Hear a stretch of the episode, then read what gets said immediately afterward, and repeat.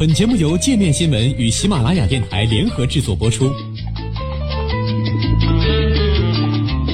界面新闻五百位 CEO 推荐的原创商业头条，天下商业盛宴尽在界面新闻。更多商业资讯，请关注界面新闻 APP。世界杯盛宴刺激英国零售，但脱欧阴云下能持续多久呢？由于英格兰队的不俗表现，2018年俄罗斯世界杯刺激了英国人在娱乐、烧烤和电视机上的消费。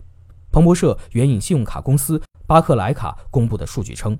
英国六月份消费者支出同比增长百分之五点一。巴克莱卡的数据显示，娱乐支出同比增幅最大。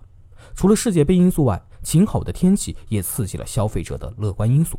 百分之六十五的消费者对家庭财政表现出信心，为十二个月以来最高水平。巴克莱卡主管哈伍德解释，随着温暖的天气持续以及世界杯热来袭，很明显，许多家庭优先考虑出门游玩，尽情地享受夏季最好的时候。英国零售协会（简称 BRC） 与摩根大通的联合零售销售监测数据也显示，足球迷们刺激了啤酒、烧烤和大型电视机的销售。另据 BRC 公布的一份报告，英国六月零售销售同比增长百分之二点三，仅次于今年五月的百分之四点一的增幅。但 BRC 首席执行官迪金森警告称，英格兰队在世界杯上的战果并不足以提振英国目前疲软的零售业。迪金森指出，情况只会变得更加困难。一旦体育胜利的喜悦消退，脱欧达不成协议，顾客将面对价格大幅上涨以及日常商品短缺的前景。他还补充称，在家庭收入基本刚刚能追平通胀的情况下，消费者和零售商面临的情况依然很严峻。英国脱欧导致英镑贬值，这加剧了英国通胀上涨的态势。消费者支出对英国经济的影响举足轻重，占英国 GDP 比重约达百分之八十。英国央行密切关注消费者行为，该行目前正在考虑是否在八月议息会议上加息。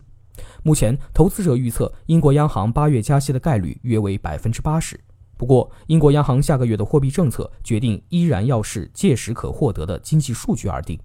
而据英国卫报报道，从七月十号开始，在发布季度国内生产总值之外，英国国家统计局（简称为 ONS） 还将发布月度 GDP 数据，这使得英国成为全球首个发布月度经济数据的主要发达经济体。英国国家统计局表示，做出上述改变的原因是为了更好地监控经济状况，尤其考虑到英国正式脱离欧洲只剩不到一年的情况下，目前大部分经济体习惯于发布季度 GDP 数据。季度数据通常是在相关季度结束后约一个月才发布，并且这时期所获得的经济信息不够详细，一般会面临大幅修改。英国国家统计局主管斯克鲁顿表示，虽然这看起来只是一个小变化，月度 GDP 将意味着对我们的经济的预测质量将更高，速度将更快，从而保证政策制定者获得他们做出重大决定所需的重要信息。英国第二季度 GDP 数据将于八月十号公布。也就是在英国央行宣布货币政策决议之后，彭博社调查的经济学家预测称，英国五到七月经济环比将扩张百分之零点二。尽管新的经济数据系统意味着英国央行官员将无法在下次会议之前对第二季度经济增长做出预估，不过，英国央行行长卡尼表示，英国央行将在下个月政策会议之前得到足够的经济数据信息。